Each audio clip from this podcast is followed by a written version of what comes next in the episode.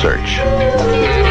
Each man different, living his own way, searching, discovering numero uno. Welcome, everyone, to episode number 72 of the Broken by Concept podcast. This is the podcast where you will be educated in of Legends. We got a topic, Curtis, all right? I'm fuming, oh, Curtis. Oh, here we go. We're gonna dive straight in. We're going right in. You might And I don't even know what we're talking about you here. so know. let's- You, you gotta, the audience is. I'm blind. The audience is Yeah. blind. You're the only one in the know here. we're straight in here. Okay. You might have to tone me back here, Curtis, Okay, all oh, right? wow. Or you might just absolutely agree with me, Okay. okay? You know, I'm chilling out. You know, seeing always, I always like to keep tabs of what the League of Legends community is doing. Yep. Right. And then, you know, obviously the, the main hangout place is Reddit, right? Reddit, Yep. Reddit, Reddit. Yep. Um, you know, whilst up there, you know, Worlds is happening. You know, everyone's getting excited about Worlds. Cool. Top post here. One of the top posts. Nothing makes me want to play League more than watching Worlds. But nothing makes me want to play League as much as playing League does. Nothing makes me not want to play League as much as playing League does. So he gets excited for Worlds, and then when he when he plays the game, he's he doesn't want to play anymore. Okay. Okay. And then there's this little caption here. I used to play this game a ton and I just stopped enjoying it. But watching Worlds every year makes me want to play. So every year I hop in and every year it feels like a worse and worse experience. LOL. Between griefers, turbo tilters, AFKs, poor champ design balance, poor itemization, I just don't know, man. Anyone else have this? Where you want to play League and then you play and you're like, oh yeah, this is why I don't play League. Looking forward to the non multiplayer shit that Riot puts out in the universe of League, though. So this is the comment, right? Okay. All right, my, this is my reaction, Curtis. How entitled do you have to be to think that League is a game that you can just pick up once during the year, come in, and you just get this amazing experience? You know, you you know you go into the game, you know exactly what's going on. You know, you're you're working on some things. You know, you're, you're improving. Like, how fucking I'm gonna say fucking entitled you have to be from this post? Like reading this, you know what I mean? Like, this is not the game. This is not your game, right? And and all it would take for him is you know sitting there thinking, you know, looking at um, looking at all the other people complaining about it, and then instantly just be able to hop, hop on that bandwagon. And we know when talking about League, like, like what's the fun part of League of Legends? You know, it's like sort of understanding what's going on. If he's like some, I bet, I mean, he's obviously just some like silver or gold player or something, right? Just because I mean, Master Chief, they don't just hop into the, like not from our experience, right? You you play the game a lot, right? And you know, he's just expect like, what do you expect, man? You know what I mean? What do you think, Curtis? Am I being too harsh on this guy? Just pick, calling him just right. entitled, absolutely entitled. Well, look, I, I- I think that um, where we need to, I mean, there's many ways to break this down, but let's start by first outlining. Um, I, I think that he's, and look, uh, let's let's let's try and take a little bit of an empathic approach, right? Let's let's take a step back because I'm with you, right? That that that post is obviously naturally infuriating, but I think in order to really understand the psychology here, we need to we need to take a more of an empathetic approach, right? Right, let's be empathetic for this. Yeah, let's like take a step back. as here. hard as that is for so, me to do. so look, I think that we, I mean, we've we've broken down these sorts of things before in the sense that these sorts of players, they don't really understand uh, League of Legends, like the core of the game. They don't really understand what type of game League of Legends actually is. It's kind of it's kind of like this. It's kind of like, I mean, you can't really complain about World of Warcraft being a boring game when you haven't even reached the max level cap. It's like um, the analogy I'm trying to make here is that you don't really truly know what the game is about until you put a lot of time into it. Like WoW, for This example, true. is a Yeah, game it's a where it's like an a lot of end game content, right? That's There's a lot of gear that you grind for Yeah. and dungeons, and I mean, I didn't come from WoW, but I'm assuming that's the way it is, Yeah. right? So, so, but people expect League to be a game where you can pick it up like a Fortnite, like, like a COD, like a, um, you know, any other random cat, you know, random get Fall Guys, Among Us, whatever. Pop in, play a game, have a bit of fun, relax, chill. Now, I think that Riot pushed that narrative though. Riot to, to kind of be on his side a little bit. I think Riot do push that narrative a lot. They don't really explicitly say that this is a hardcore game when it is a hardcore game. League is a hardcore game How much game. knowledge you need to have, how much you need to keep playing the game constantly. it's a it's a brutal game, and I think that to play the game like for this guy, he should just play normal games. You know, these With his friends and yeah, stuff, that's fine. Yeah. have fun, get a few mates. Hmm. Play a few ARAMs and or you flex queue even if you really want to with your mates. But normal games would give you what you're looking for out of this game. But these sorts of players, for some weird reason, they choose to play solo queue and it doesn't really add up. Their their actions are contradictory to what they're looking to get out of the game.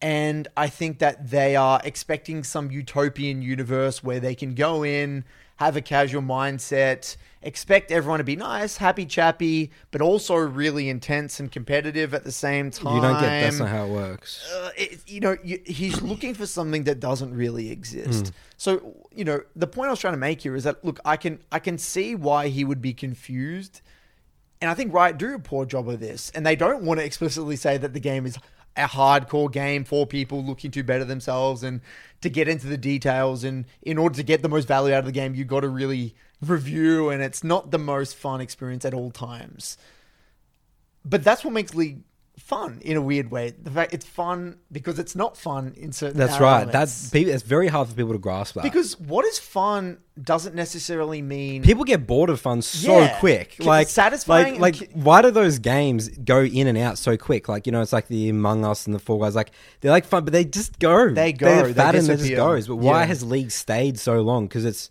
hard. It's hard. It's very challenging, and the rewards of I mean, the you know, in anything that's difficult, the rewards are huge. Um, so I think first of all, he, he's coming in with the wrong approach, and I don't really know what he's looking for. You know, and, Oh, he's looking for a Reddit post for people to get behind. You know, and, And if you were to, you know, ask this guy and actually inquire and say, "Look, man, okay," say Riot reached out, "What are you looking for, man?" And he would say, "Oh, it, despite all the other things, the quote unquote inters, eh, however often that really, like how of, really, how often does inters and you cannot say." Every second game, every third game. Yes, you might get the odd AFK, but it's going to balance out on the other side anyway. Yeah. like it just really again, it's just their experience. It's It's, just- just them. and again, this all ties back, you know, we said this on the last episode where they weigh negative experiences more than the positives, hmm. such that they remember the, the negatives that happened to them, not that happened to the enemy team. And chances are this guy is one of the AFKs. He is, he yeah, is one of the quote unquote inters ruining other people. Everyone, or no one wants to say, who have you ever said, I am an inter and I ruin other? Who, who says that? Me and Josh do. We say it ourselves. It's like we can't blame them because we are the We are on our them. teams. I'm losing my game, We my are. team, the game all the we time. We just happen to forget those ones Yeah. though. We don't really put an emphasis on it. So these guys, you know, I think you're right. He he does come from a sense of entitlement and and very self. It's like a very self centered way of viewing gaming, especially on a, a multiplayer game. And I think that he's completely missing the point of League as a very intense difficult game. And if he doesn't want it to be an intense, difficult game, that's okay. There are game modes that can cater for that. Now, um, my observation, and this is what I wanted to bring up, and I think it ties this beautifully, is this is why I just simply dislike Reddit, and even and this I think is prevalent on YouTube as well. I mean, remember, this is a post the entire community got behind and said, Yeah, man. Yeah, I'm the same. You know, get behind. Everyone cheering for this guy. Yeah, and, and, and look, we're reading a book at the moment that slightly touches on a few cognitive biases and it touches on the psychology of humans, talking about risk in trading. We read this in the last episode. And one of the chapters talks about the anchoring effect and how, and, and look, I don't want to go too in depth here, but it basically talks about how humans, when they see something, that becomes like their benchmark, and then everything kind of revolves around this like artificial benchmark or anchor in their mind. So when you log on to Reddit and you look on the front page of Reddit and you see this, the title something like I get so excited for World, and then when I play it, I hate it. So instantly, whenever you're, even when you click on it, or whatever's the way your mind is working is, oh yeah, I know that. I resonate with that. Like you- you're looking for a way to like that is your like benchmark, and you're automatically in some way, shape, or form, your brain is going to be I guess anchored to kind of somewhat agree with that sentiment or or think back to past experiences where you have uh, where you do align with this It's sentiment. like, oh yeah, oh that's oh that's right. That Yeah. happened to me then. Yeah, and so you're this guy's onto automatically anchored to somewhat, I guess, align with this statement. And Yeah. and the danger with this is that then you you click on it and then you just look at the first comment. The first comment might say something, oh yeah, I really that's true with me, blah blah blah blah blah, and then now. Because everyone's most people are just a sheep and we're just following the herd, we're gonna, we're gonna jump on the bandwagon and be like, "Oh, great, yeah, yeah, me too, man. I feel fuck right, blah blah blah blah blah." And I swear to God, this is exactly what is happening when it comes to hating on Riot in general. I think Riot do across the board a pretty good job. Yes, they could be doing a better job, but across the board, they've developed a pretty good game. I would say the meta is relatively balanced with the odd little mess up every now and then. But people love to hate Riot purely because the rest of people, or the some key figures, or a few people who are first in, say, "Oh yeah, Riot, fuck Riot, fuck Riot," when at the end of the day, everyone's just following on that bandwagon. Now let's just flip the switch in an alternate reality where, say, the top influencers all said, "I love Riot. I think they're actually doing a really good job. I am really happy with this patch. Maybe LS and all like the top Tyler one all said Riot are great. I think they're doing a really good job with the game." Imagine how much this would shape the course of the community's response. My guess, my estimate, is that it would be a metric ton because this is again the anchoring effect in many ways. And I think Reddit is a cesspool of negativity stemmed from you're cool if you're negative and it's cool to hate and then it's easier to, to hate than it is to provide solutions. And and when and when it comes to content creators on YouTube, problems equals money or clickbait titles like what you know why Riot are ruining the game, blah blah blah blah blah. That's just going to get you to get you to click on the videos, click on that link. Everyone wants problems, and this is prevalent in society across the board, across all industries. You look at any financial type. If you if you're if you're on the financial rabbit hole of of of, of YouTube, why why You've been, the, there, you've been there down there recently, yeah, kid. and why the stock market is going to crash in this amount of time. yeah. Um, why you shouldn't buy this, avoid this. It's just like they've been saying this for Hmm. months and years. It's always the same thing, uh, time and time again, because they're just trying to push the narrative. Then you're you're anchored to that, and you're all stressing, and then you're trying to figure out a solution, and then you know. And I just feel as though we this all ties back to that last our last podcast, doesn't it? It's just like a lack of critical thinking at the end of the day. And this guy, he's probably not the most articulate thinker who's made this post. He's not probably the most critical thinker, and because m- majority of the, the the community is also not the best critical thinkers, we're just going to jump on and turns into a cesspool of negative opinions that are highly uneducated and not backed by, you know, not well thought out arguments. So it's just back and forth, and, and it's it, it, there's no what's the point of the conversation? there is no conversation. There is no there is no It's conversation. statement. It's on statement, statement, statement, statement, Yeah. And it's and it's shocking. Yeah, I think you're spot on, and poor Riot have to just deal with I it. wonder what they do. They just Like, what do they do? They just, they just look at this. Just like, uh, ignore it. I mean, they're probably desensitized to it at the moment.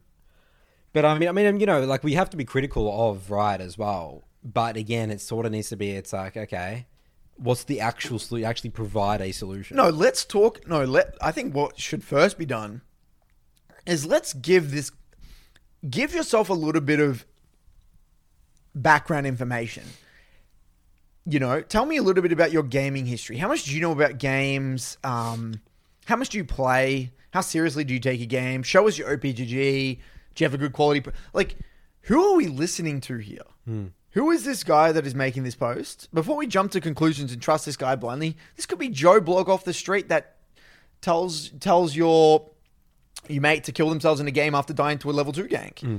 Who knows? This guy's probably some psycho. Hmm. And it was funnily enough on that Reddit post, he was. I don't. I don't want to say the word, but he looked like an incredibly troubled individual. Yeah, by You- looking at his history. People were saying like this guy's Reddit like post history. Yeah, look at his account; it's all messed up shit. and it's like we just completely disregard the fact that this guy could be some serial killer or something. Yeah. Who knows? Yeah. There's no verification of who the hell we're listening to in Hmm. it com- when it comes to these controversial opinions. I mean, it's and it's a pretty. That's why I try to avoid. I mean, you just got to avoid Reddit. Honestly, I just avoid it at all. Yeah, I mean, you can avoid it, but these things are happening, Curtis. Mm. That, you know, I think it's still important to address. I mean, I'm definitely, I'm definitely much happier now. I but there are no understand. solutions to it. That's the thing. What are the? I mean, the the only solution is that each individual who listens to the BBC are able to develop a a critical thinking toolkit or a way of being able to decipher who should I listen to and how should I. If I am to listen to someone, how can I make sure that I'm not falling into a into a trap here? How can I verify my sources to make Mm. sure that I'm not getting led into the wrong direction? That's essentially what the only potential quote unquote solution, and it's more of like a, a it's not even really a solution. It's more of like a, a, a solution per person. It's not going to solve the, the Reddit issue. Well, a specific thing you mentioned first was Riot do a poor job at. Oh, you mean in clarifying the intent, like the, the, the complexities of the game? Yeah. Yeah, they do. and how it's not a game that you can just if you're playing ranked, it's not a game you can just pick up and No. then having a uh, you know a, quote unquote enjoyable but that's not game coherent experience. with their business model, right? Mm. Their business model is as many bit free game, get as many people in here as possible, mm. open to everyone, all levels, all ranks, have fun, play, buy skins. So then more people, more skins. Yeah, which I don't blame them for, it, but they should also be a little a lot more education with ranked specifically before you dive into ranked. Tick these boxes, try and learn these concepts of the game. Um, understand that this is going to happen. Notice how you're contributing to your the outcome of your games. You know, give a little bit of background information or point them in the right direction. the solo queue contract episode. The that we solo queue contract ties back to the solo queue contract. But I think you're spot on. It, y there is a level of uh, a sense of entitlement there. It's concerning. And that's why I feel like that. I feel like that video games need to be categorized a little bit more. You know, it's like you got like you know the Among Us, Fall Guys, all that sort of stuff, and then you have like you know the Counter Strike. It's like some other word to describe that type of game. Like casual games, competitive game, but even then, competitive games are so broad. There should be even like a yeah, there needs to be a subcategory. Yeah, Yeah, I think you're right. Because even even putting League on the same category as Counter Strike, in many ways, is doing it is is doing it un. What is the word? Is not doing it Justice. Justice, yeah. Because yes, there's elements that are overlap between the rank system and how seriously people take it and things like that, but also the game just reset. You know, I- I, feel like that the whole lack true, of it's resetting aspect of League is just Yeah. gives it a. It's like a different type of game. It's like Dota and League are very similar. StarCraft is actually in a way kind of similar to League in the sense that events that happen in the game you can't go back in time. Something you do in 30 first 30 seconds of that game are going to influence but What again, that's different to one v one game, isn't it? that's even in the one v one game, yeah. So then that would be a different category. So we'd have one v one type games of this style, Mm. Unforgiving snowball effect type games, however, whatever you want to call it. I think that's a good idea, though. So is League just like in a separate universe? I mean, must must be like this for Valorant and Overwatch. I'm pretty sure. when there's an element of snowballing in uh, FPSs with eco, the way the ecosystems Yeah. work and where the gold, the the money works, but you can always eco around, not spend your gold, and then you're ba- you lose around, but then you're all good. It can be bad, but not as not as bad as it can be in League of Legends. It's just not on the same scale. I think Yeah. it's similar and just differing levels of severity. I would Yeah. say. But yeah, I think you raised a good point. And, um, anything else? No, that's it. I feel much happier now. I You feel under- good I- now? I understand. Gone to your therapy has- session? Yeah. Curtis has, has got me back. It's like, oh, okay, yep, that makes sense. Yep, all good. You know, Take a step back. take a step back. yeah. Um, so I want to talk about um. I want to. I mean, I was going to talk about the anchoring effect, but I think we covered that. I want to talk about um, end of season panic. Have you been experiencing end of season panic in the solo queue? What's been going on in the Soul Um, Two? People people panicking, trying to get their final ranks, final climbs in. What's been going on? Not really. I've had some. I've tried to tone this down. People saying that the games are like they feel more chaotic. They're fighting all the time. I mean, I don't know. That could just be again a trying to create the narrative because it's like in the season that was always happening. Uh, yeah, I would say maybe there's a different feel. I can't really describe it, but it's a feel. It's like in the season. I mean, a lot of the people that I've been um, working with, like I had one, he's like master and he's like talking about should he change his ch- champ pool to push for GM for the end of the season. I'm like, you know, don't stress too Mm, much. You know, just just keep working on this. Like we can assess. You know, we got, let's just go for next season. You know, because you know, changing champ pool now like, now the is not a good idea. Yeah, Just wait to the end of the season. It's Yeah. just gonna fuck you up. You know. yeah, definitely. so um. So not yeah, too bad not then? for me. Yeah, it's Okay. been it's been just a different feel, but Yeah. people aren't panicking. I would say. Okay. I, I've had uh, in my MLA, I would say there is a sense of panic uh, across the board. I think people are trying to get that final, make that final push, or people that have gotten complacent and they decayed and they got to get back up. They're trying to make back. that final push, or they want to keep that rank. Yeah. Oh, I mean, the only one Will is panicking. He's panicking. Yeah, because he was he was sixteen, he was fifteen hundred LP, and now he's down to like 12, 1200, 1300. So Right. yeah, that's that's actually we're, we're struggling at the moment. But but he's still going to be Chow. oh, for sure. But it's just that's more he not- wants to doesn't want to finish on like he wants to finish like a good rank. Yeah, on like at least top ten or something. Right. 1500, So 1600 he's not even LP. close anymore. Yeah. So I mean, Right. because he was fifteen hundred and then went down to thir- 1200, 1300. So Yeah.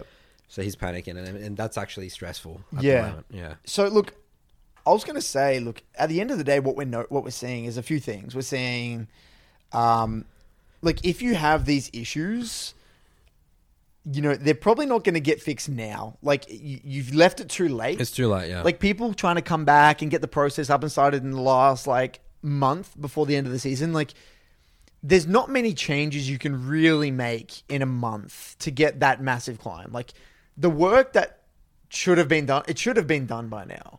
So a lot of people I feel as though are kind of it's like the end of exam, end of end of Yeah, year like rush, rushing. It's like just- trying to get their. you should have been in. preparing. You've already messed up by leaving it this late. You should have already, you know, if you're not getting your rank two months, the rank that you want to get at least two months out from the end of the season, you're probably not going to get there. No. I mean, it could, but because the stress is building up, and we know league is a confidence based game, a lot of people have just left it too late.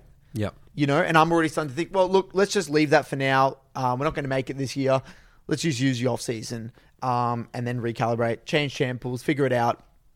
And I, I always say this, you know, end of the off season is going to be really interesting because I've got plenty of people that, you know, I feel as though they've uh, they've really wanted a particular rank and they've done things even though they, they, they've committed to a champ pool just because they have to get that end of season rank, even though they don't necessarily want to do it. Um, and I keep saying, just stick with it, stick with it. We'll use the off season. I think the off season is going to be interesting for a lot of people to to kind of recalibrate, get back into the swing of things, and really set them up with success for next year. Um, are there any things that you're going to do for the off season for you as an individual player? Just making sure I'm still playing the game for sure. Um, I wouldn't be surprised if I climb a lot in the off season. And people always say as well, by the way, in terms of should I play in the off season or not? You get your MMR up, Or your MMR. go for it. And you can right, and then if you get your MMR up and you get better at the game, you're just going to be starting at a much higher rank That's than right. you were last season. Yeah. And I, I've always found off season enjoyable because it's just like a less, less stress, no pressure. Just get your three blocks in. There should be no ranked anxiety. Play your games in. Get bulk games in. This is, and there's a lot of people usually have more time as well at the end of the year. This is go time for a lot of people. Mm. I've had a lot of people say they finish exams and this is where they want to start playing a lot. Mm. This is your time to to set yourself up for success. I wouldn't even think about it in terms of seasons. Again, it's all about your level of play. The game doesn't, you know, it changes Mm. a bit. You got to adapt, but the game fundamentally, it's like, well, we could get better at jungle tracking. We could better at reading the map. Just you individual know? skills. So you can still definitely improve at the game. Hundred percent. But yeah, I'd say like in general, like I mean, even now, like I'm sort of reflecting on my season Mm. already. You know, like I started off the season super strong. There was that Udyr Hecarim meta thing, and then You've gone through a bloody journey and a half. and then I sort of exploded with my champ pool, and then, um, and then I sort of been dabbling and learning at a bunch of different ch- champions Mm. like the Jarvan and Xin Zhao and stuff. Um, yeah, you've here been, you've gone, yeah, you've gone, you've gone many different ways. so uh, yeah, no, it was interesting. It was a good season. I, I, I liked it. It was good. Um, Well, and next then, year, so is next year your year? I mean, no, we're not saying that, dude. It's just I'm when just- is it going to happen? journey. When are you going to get to Challenger? No, dude? it's just it's it's it could take ten years again, Curtis. I'm just, I'm just putting the pressure on you, Uh, Nathan. pressure is, is a privilege, and pressure makes diamonds. You are right, Curtis. Um, so so moving on. Okay, so one look, I don't want to go too deep on this, but I thought I'd mention it. Um, and I think we will do a, an episode going a little bit deeper on this um in another episode. But in the book we're reading as well, it talks about how um the large sample sizes of players. So I want to talk about how I'm just surprised upon you know reading this book about risk and, and just about luck and randomness, and how um, you know we we get people that come up to us all the time and say, Curtis, how does X person climb? How does this person get high rank doing this? Um, when I watch this player, they're able to do this and climb and we get all these questions. We, sometimes it's hard for us to answer. We're like, well, yeah, they're actually kind of doing things wrong, and their process doesn't make sense, and um, yeah, they aren't. They aren't. What they're doing isn't really sustainable, but they're getting results, and this really confuses people because they these people could even be people they look up to, role models. We're talking the Tyler ones, the processes, these streamers that spam 15 games in a row, people who play these weird champ pools and get away with it, like Vlad one tricks and stuff like that and although they are great to watch in order to get like a different perspective on things, what he, what this guy Nassim Taleb spoke about in his book is how when you have a massive, massive sample size of people, let's so he in the book talks about traders, and he spoke about how um, and I'm going to actually use the example he spoke about. So he spoke about let's say we have um hundred. Okay, well, we're going to use a small number for now, but we can see how this could easily get extrapolated. Say we have a hundred fund managers, and let's just say um, 55% of them are actually going to lose and go negative in the first year. And 45% of them are going to are going to win and going to make money. They're going to make some form of money. So let's say we weed out that the the the 55% that didn't make money. So we're left with out of the 100, 45 left. Actually, let's start with even let's actually start with a 1000. So there's 450 left, right? And let's keep that those odds again, 55 45 and then we take another 45%. So two years in a row, we're to have, um, you'd have 45% of 450. I don't have the math, don't know the math off the top of my head, but you have a, a, a now after two years, two years in a row, a bunch of these fund managers would have made money two years in a row just by luck, even if they were still by chance deemed to lose, but they just got lucky. Like they just got lucky two years in a row now. And then again, we take 45% of those. People just got lucky, even though the market they should have technically lost money, but there's right place, right time, luck again. After three, four, five years, you can still have these fund managers that on paper what they were doing doesn't make sense, but they will still make money because they're just right, just luck again. But there's a small series. There might be like a handful now out of a thousand. There could be say like 10, 15 left, 15 left of these fund managers that have made money four or five years in a row. And then the newspaper starts to make articles on them. They start to get interviews. Everyone tries to buy into their fund. And then they ask them questions, how'd you do it? And they start to make up some elaborate thing like, This is you how know, I did it. my morning ritual. And they start to they go into all this, all this shit that these guys do, right? And then we look up to them, we idolize them. And then what happens? Everyone starts to try and copy them. Hmm. None of them are even aware of what they've done is largely just luck. Hmm. And because when you've got a, ma- and this is only a thousand, in league, we have millions and tens, hundreds of millions of players. There is going to be, even if what they're doing isn't sustainable, and even if it was like just what they were doing was completely unsustainable, there's going to be a handful of them each year that just so happen to make make it work, right place, right time, right champ in the right meta. Just happen to play the right amount of games. You can get a lot of luck in a certain in league in a lot of different areas. Right upbringing, all these scenarios. Boom, get a little bit elo, get a little bit of confidence, get a following, start to ride that hype. Right place, right time, and then we look at them three, four years later on, and be like, oh, oh, how'd you do it, man? They look at this guy and people idolize this guy and start to copy this way, the way this guy got his results. But largely, it's just fucking luck. It's just right place, right time. It's the process suited him, him and only. And even what he was doing isn't sustainable, but he just somehow makes it work. Just by, and we won't even, we might not even ever know why it even worked, but it just doesn't work for anyone else.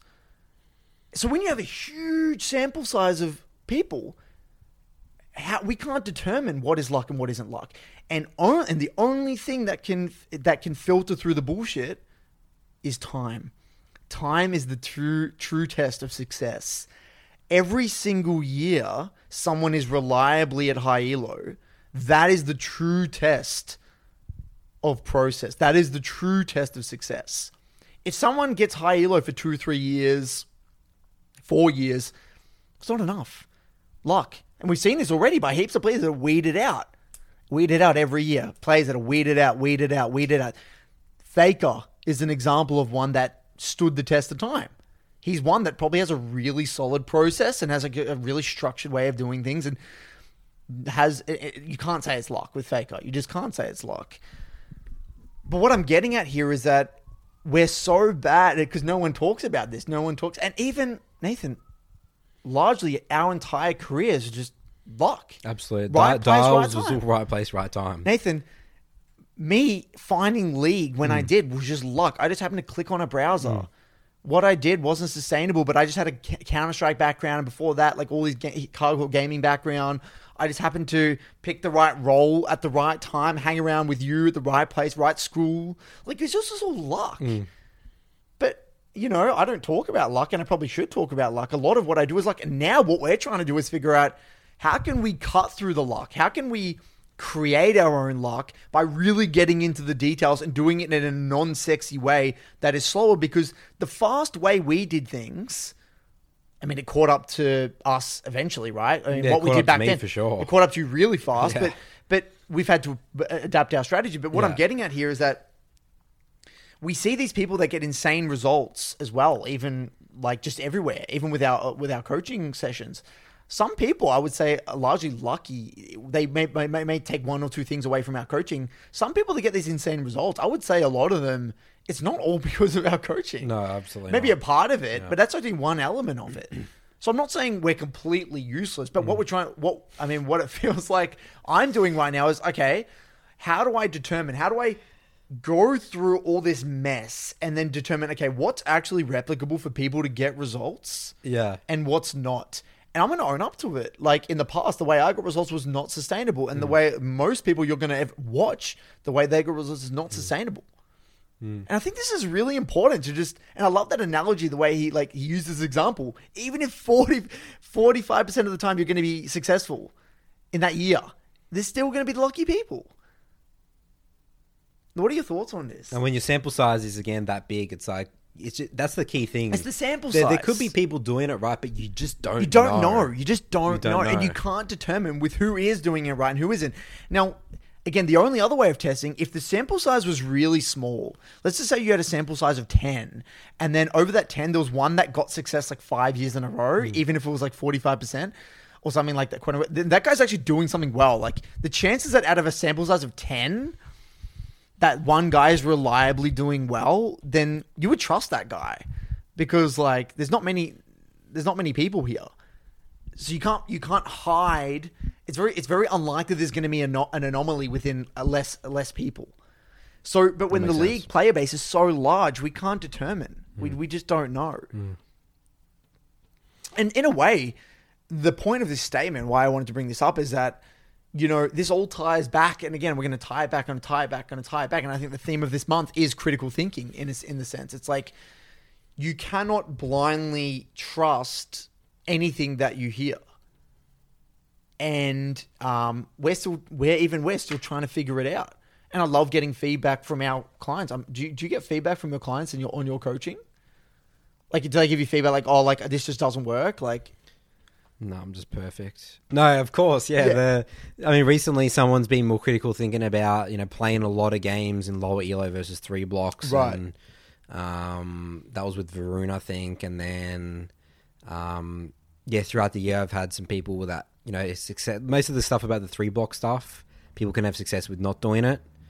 Um, but then there's dangers. Yeah, that's so right, it's like you you, can you can definitely do it, but it's but then I've had people with success with it as well. You know? yeah, yeah. So um yeah, there's just in one as well. I some sometimes I get these people that join Soul 2 and then we had one session and then their first one, right? And we like focus on like one thing, right? And then they go in and like, yes, this coaching's amazing. I'm just like, look, I was like, okay, like settle down. Let's just settle down. you know, like I don't want to, you know, like pro, you know, prop myself up here, but you know, and then it's funny that guy now is he's he's struggling and booming again. Yeah. You know, it's like yeah. that's that's a great example. great example, talking yeah. about you know like that's that's a bit of luck. You know, it's like like maybe it's a placebo effect. It's like I just got coached, so I must just be better, or like I'm getting him to thinking, start th- actually thinking about. The Well, game. I I am. This is a terrible thing to say, and I I got I got look. We we say no bullshit here on the BBC, yeah, that's right. and you're worried about what I'm going to say. Oh, Jesus. But it's just true. I got to highlight it. Yeah. I would say what, what percentage would I give here? Seventy five percent hmm. of the results that no seventy percent of the time a player gets results from a singular coaching session is purely from a placebo effect. Yeah. Hence why one off coaching sessions, even if they somehow immediately get short term results, are just a recipe for a disaster. Hmm. Whenever I see any other coach on the internet do one coaching session, and then I did one coaching session with this guy, and look at him now, fuck off. Yeah, that doesn't even mean anything. To Doesn't mean anything to me. me. It 'Cause might you- have been. It might setting him up, but It could doesn't have, mean anything. But it, it, the, the- again, we can't determine between the noise and what's real. We hmm. can't, can we? Hmm. It's one one session, bro. Like one session.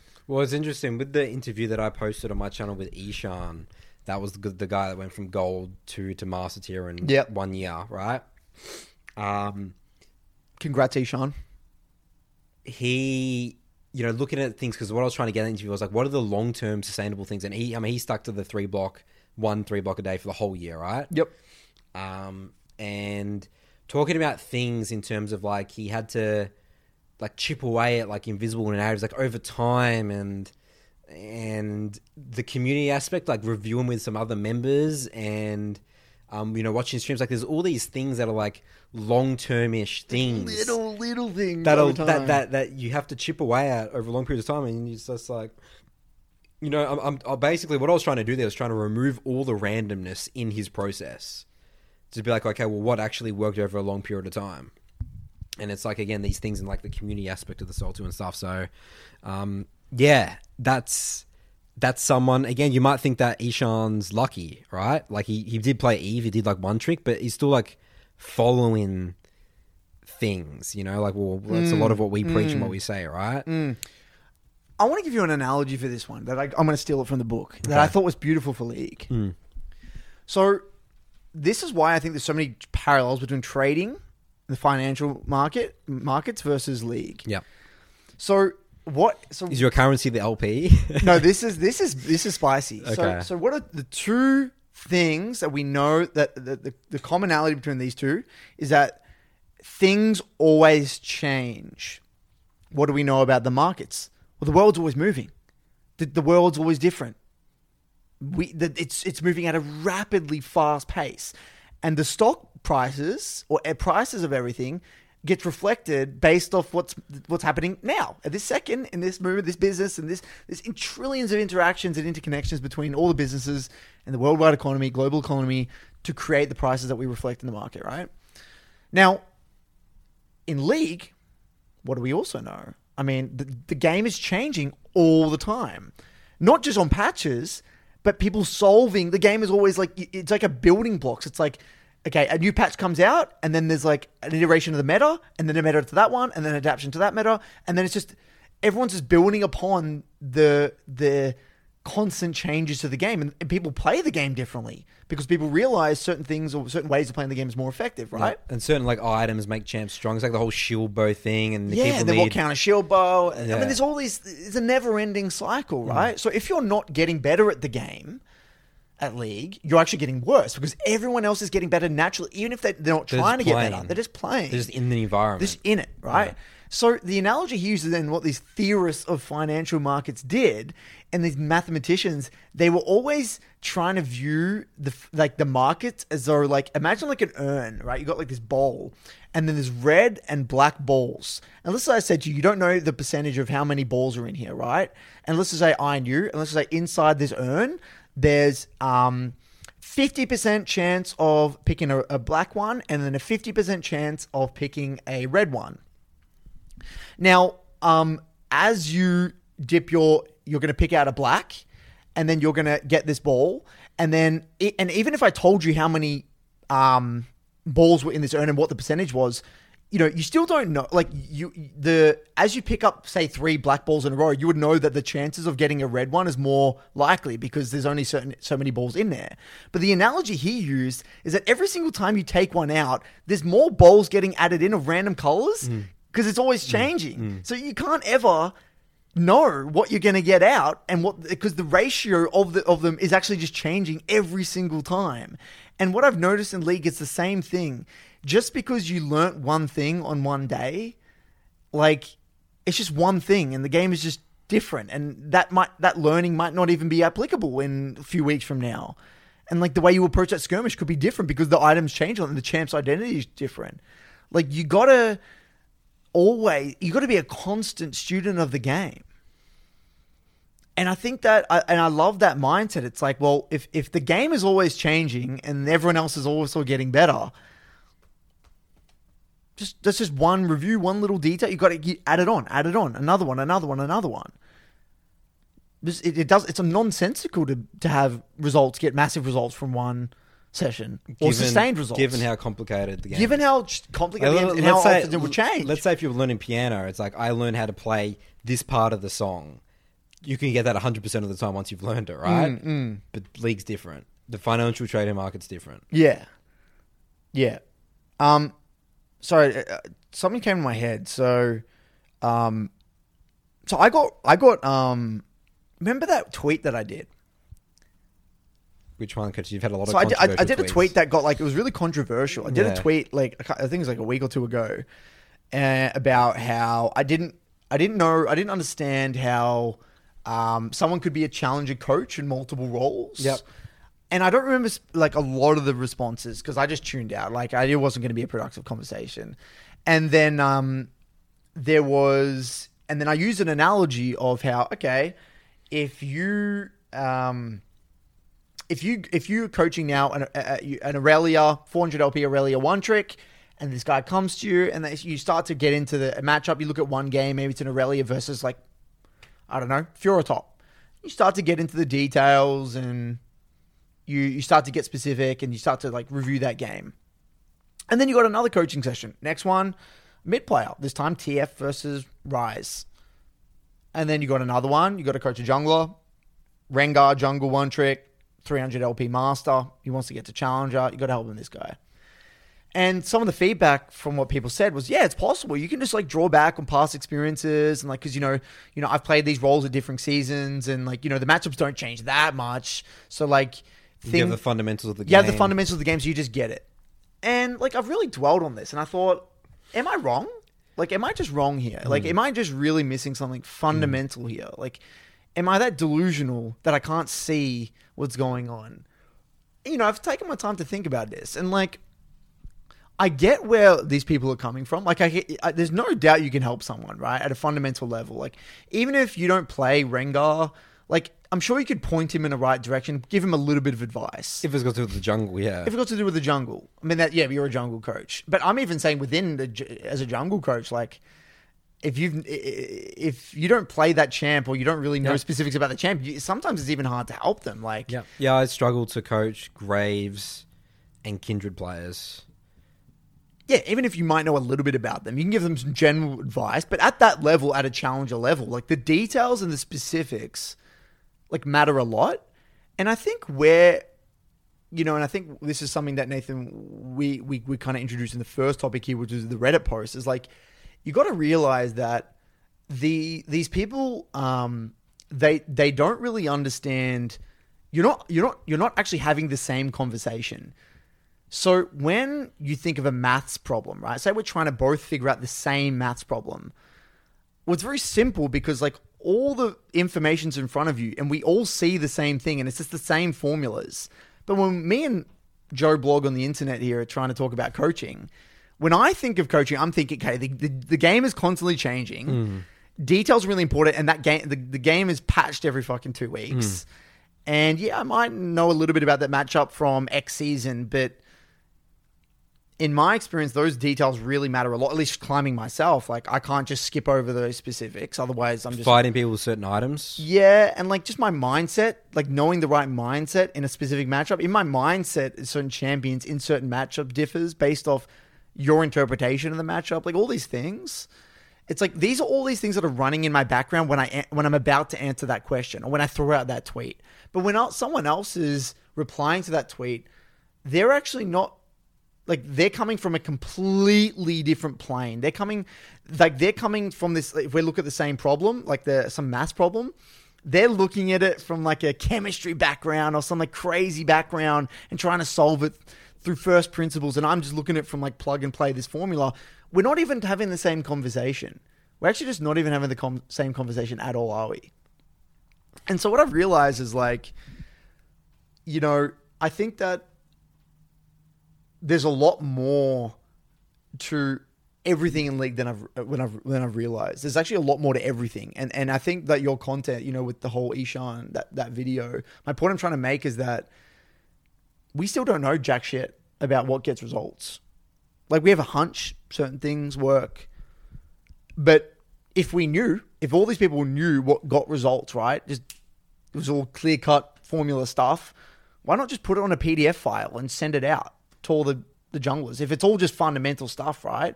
If it's all just the same concepts, plug and play a PDF file, make one video. If everyone watched that video, given it's all general holistic stuff, wouldn't everyone just get results then? Like if it's just all holistic advice that gets people to challenger, couldn't you just make a video, summarize all the holistic advice that someone needs to do, plug and play? Like, am I missing? Like, am I missing something here? Uh, Like, I, I'm trying to say, I, I don't see a world in which the details don't matter. Is what I'm saying, and like, it b- because because so you couldn't make a PDF or a video because it'll be there's so many things, tens and hours, and it's going to get outdated in in a, a month or two months or three months. So what I'm getting is everything is more complicated than what I thought it was. And then when I'm having conversations with other people about the game, they think the game's just super simple. Yeah, well, if I- just thinks the game is so fucking simple. If I think about the yeah the details in terms of the the change this season, the two minute jungle kept to two fifteen, right? Um, you used to be able to snag their gromp if they were able to. If they, if you did like a handshake crab and stuff like that, because Oh, the know? jungle spawn times were different. yeah, like you know, because they're fifteen seconds sooner. You Yeah. could like usually you could just take it, but Yeah. now you can't really do that. Like you sort of just like need to reset and then they go to your gromp or whatever, right? Right. That's like a huge change. That's huge. It's huge. because you're you're now not spending the time to do something. Yeah, that's one patch, and that's that's actually completely changed what you'd usually do in that situation, right? So if you're not a coach that is constantly trying to like learn the game, like constantly get into the yeah, like let's say if that change happened and then this person didn't play jungle for like a month after. You are going to have a different feel for the game. You're going to be lost. The feel- yeah, the- the whole thing's end of different. Story, yeah, yeah. I mean, maybe if you played other roles, you can have a. F- but no, you won't because you're not getting the gromp, dude. If you're mid lane, you don't even. No. You don't even fucking know that. No. you know. I know you jack reckon- shit. You ever knew that? No. Playing mid lane, it's like, oh, I, No. I got to push this wave because he's in, he's taking his second gromp because the other the new jungler showed on the other side of the map. Yeah, so look, look. The point of what the point I'm trying to make is I'm trying to just like level up my Yeah. level of critical thinking. That's what I'm trying to do. I'm trying to like it's, really It's hard to argue. Yeah, I mean, there's like I'm trying to really like take a step back here and like I'm like what am I missing here? And one of my favorite quotes is like if you really just put their advice into app like what would it mean if if if if my side were true and their side were true? Like what differences would we see in the world? Like if if it really was that easy to get to challenger, why don't we see multi-role challenger players all the time? It's very very rare you see a multi-challenger player. yeah, it's true. Very rare. right, yeah. Someone that is like genuinely challenger level at multiple roles, it's it's rare as fuck. Mm. I mean, how many people knows that a multi role like multi role challenger? Like two, maybe, Yeah, maybe even if that, mm. a genuinely multi role challenger, and those are really good players. And this I mean, and and and I think there's that, but also, okay, if it was really that easy, and if you could just break down and teach them how to think, just make a YouTube video, send an email around to your company with your PDF. Hmm. Everyone's challenger, guys. yeah, no, It just, I just don't get it. It's like, yeah. I, I, I'm trying, like, and and look, you know, I mean, the, the thing about that as well is because like, you're you're, so- you're Nathan, you're coming from the say that we can't ignore Reddit. Like, I'm trying to not to ignore these opinions in the public because we Yeah. gotta. What do I mean? We gotta cri- uh, criticize ourselves. Like, Yeah. is what we're saying is bullshit? Like, is the game really that hard? Is it that complex? Like, are we over exaggerating things or are we wrong? You know, that's what I'm trying to figure out. Are we are we just wrong on so many areas? talking about relatability as well. It's like let, let's say let's say if you're the person who was that Rengar 300, and then what he felt, what he did going from 300 to 700 LP or whatever. That's really good advice to that person who's in the exact same position. Like one of the things that I, I stated with Ishan is that um, why I wanted to do that is like because people can relate to his journey. I don't. I can't. I You didn't can't. do that. Yeah, you haven't. You haven't done that. Exact I didn't have a full time job and I didn't go from gold to master, right? So so his his experience is actually more valid than a, a coach in a way. Yeah, Isn't it? He's actually probably more. He has more merit to coach someone on that journey than you. yes, correct. In a way. Yes. because he knows what it feels like. Yeah. Hence why being challenger or, or high elo as a coach is also important because you've got to know the feel. What does it feel like to climb from D1 to master? What does it feel like? What sort of the game feel What like? What are the challenges? What are the, the narratives in your head? Like yeah, what problems do you face and how do you tackle those problems? Yeah. Like when you get that person who does this in that game, what is your response? How do you tackle with it? Yeah, I think you're spot on in a way. Yeah, I actually think you're spot on. I, I, that's an interesting way of viewing it, isn't it? He's in a way got more merit to, Yes. to coach that. Yeah. I've literally been shoving off some of my gold Evelynn players saying, go talk to Ishan here, like he'll help you out, you know? because he can he can like think back to that moment, what it felt and like. he'll be super efficient. Like I would, like I can obviously help them, but I have to like look at their gameplay, go over some fun. But I might be missing. Like this might not actually be that important compared to what he focused on there. You know, and you, again, if this is true, that means you would be the best at helping someone go from master zero LP to 100 with Jarvan, yeah, basically, yeah, right? yeah, or, Or something like that. or maybe more frequently because I was diamond last season, going from diamond to master. So with certain champions as well, like it would again, obviously Diamond to Master, but like with even with the champs that you did it with, it'd be even better, Oh, it would be right? so easy to It'd be so win. Yeah, easy. I mean, when so you- what was it when you first went from Diamond to Master? Like even that that that time we're talking about, you did it with like Rudy and stuff, didn't you? Or was that before that? After that, No, that was like with Nunu and stuff. That was like last season. But that was in the off season. right? So so if some Nunu player said, "How do you get from Diamond One to Master?" You would nail that, That's right? That'd be just be so, so easy. easy, yeah. You just know exactly their problems, And I'll be better than any other coach by far. yeah, no matter what, Yeah. because you just I can did it. I completely resonate. did it. Right. Yeah. So so think of it again from that aspect. Right. You're just a better. You're just better because Just you better. You just know if you did it. You're just better if you did it. Yeah. You can't argue with that. No. like the logic is too sound. Yeah, So that's the way that I I'm, I'm thinking of it more now. but then the your- but then the but then the argument uh, the the the uh, flip side to that is well, it's unrealistic for one person to be in every single scenario. You know, like you're you're not going to be able to resonate with everyone's climb. Like you got to somehow distill the key learning from that. Yeah, that's my job as a Yeah, coach. your yeah. job is to like distill the main learnings Yeah, and then like still, apply that. again. I still reckon I can do a good job, but again, there's people that There's levels to it as there's well. levels like, to it. Yeah, like he's that next level. the level of efficiency and also relatability. Yeah, yeah, yeah. I feel you. And also, people are generally more inclined to listen to someone And even just the role, who's relatable. just the role. Yeah. Yeah, the role, the role's like so. It's like roles. The role is just the number one, then the champion. Yeah. Or like role, then rank, then champion. No, I'll build it up. Actually, it's more role. And role then is the foundation. foundation. And then champs like the second one, and then rank, yeah, something Yeah. like that, right? Yeah, in terms of the the the relatability. Yeah, relatability. focus, Yeah. yeah. I think it's important as possible to be is, is super relatable and in touch with. Hence why we got to play solo queue. Like you can't you can't just sit there as an armchair analyst reviewing vods all day and not playing queue. You just become so detached. That's right. You become can't so detached from reality. Yeah. Yeah. I wanted to talk about what Jolaf said to you, Nathan. Okay. So Jolaf sent you uh, a post. a So let me let me. I want to take the reins Yeah. on this because I, I I need to frame it at the beginning All right. first. Okay. Um, let me frame this. frame it up, Nathan. Um, where is it? Shit, did I send it to you on Discord? You sent it on Discord. Yeah. Yeah. All right, so I'm going to start by framing it. So we love narratives and breaking down narratives, right? And we've got to think about the cycle. So everyone, you Put your guys gotta narrative cap this. on. Put your narrative cap on, okay? and let's approach this from Narrative cap angles. time. Let's break it down, okay? Yep. Detectives time. So Jolef here, he's uh, my my famous Olaf player in the Soul 2. From I did most. a- I did a yeah from most. He did a four hour video with him. He's grandmaster, and he's been struggling with his narrative. So he said the narrative that's popped up this season is season eleven master players are Diamond Fours season ten players. That's the narrative. That's the narrative. so season eleven master. Currently, like last season, they were Diamond Four, Okay. and that everyone is elo inflated. It seems widely believed on Twitter, and game quality is far worse this season in Masters Plus. We'd love to hear about this on BBC. So what's the narrative? What's what's going on here? People are elo inflated in Yep, high elo elo. inflation. So let's let's say diamond players. Uh, so people that have So let's break down diamonds- specifically what does he mean. So he means that so if you were playing at that exact same level of play last year to this year, you would be master tier. four tiers higher. Yeah, yeah. So if, if you're if you're you don't improve at all, you're diamond four. Last year, you instantly got master this year.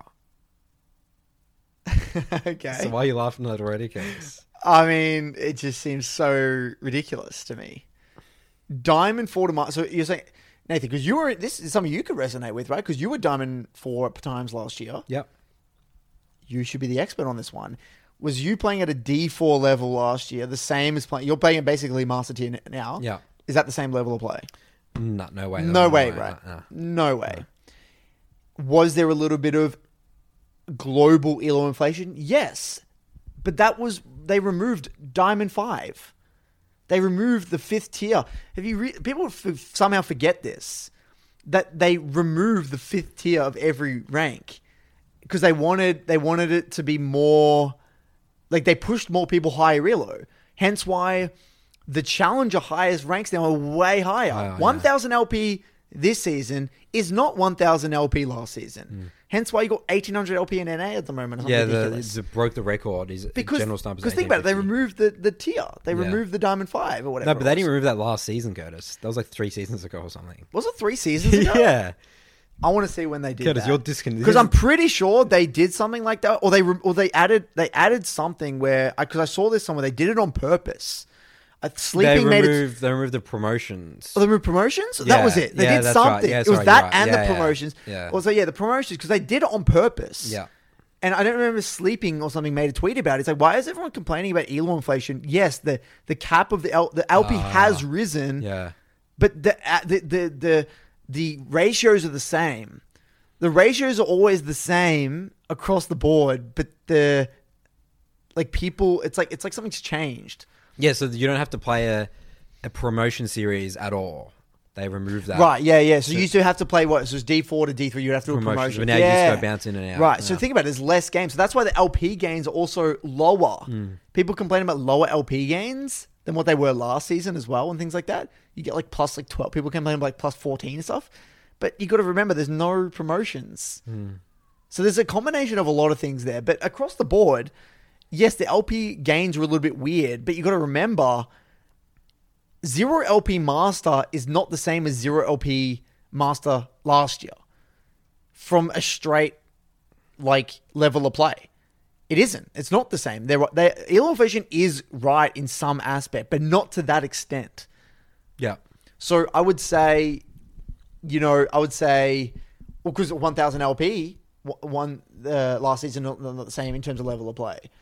Um, there's people that are 1000 LP in Osh right now that wouldn't, I mean, even if they've improved, they are not, it's not the same. Um, so I would say there isn't a, a, a push up though. So I would say a, probably a, maybe a 200, 300, maybe a 200 LP push up at max. So the D4 player would then go to D- D2, two.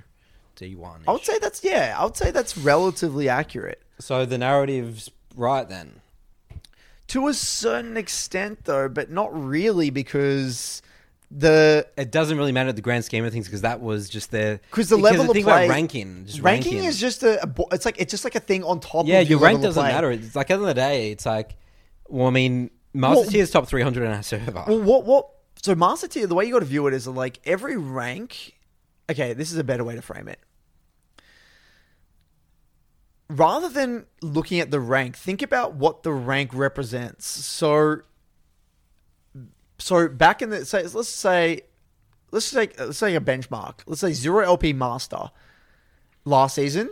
Like if you played a lot of games in it, you would kind of get a, a vague idea of what the level of play was if you were somehow transported in the future, the exact same rank, just you just got placed in Master Tier Zero LP and played the game, you would feel as though the game was a little bit easier now. So what would happen is that you would you would go up a little bit, maybe you go up to like Master Tier 100, 200, something like that. and then you would kind of settle there, right? But that just means it's not like that.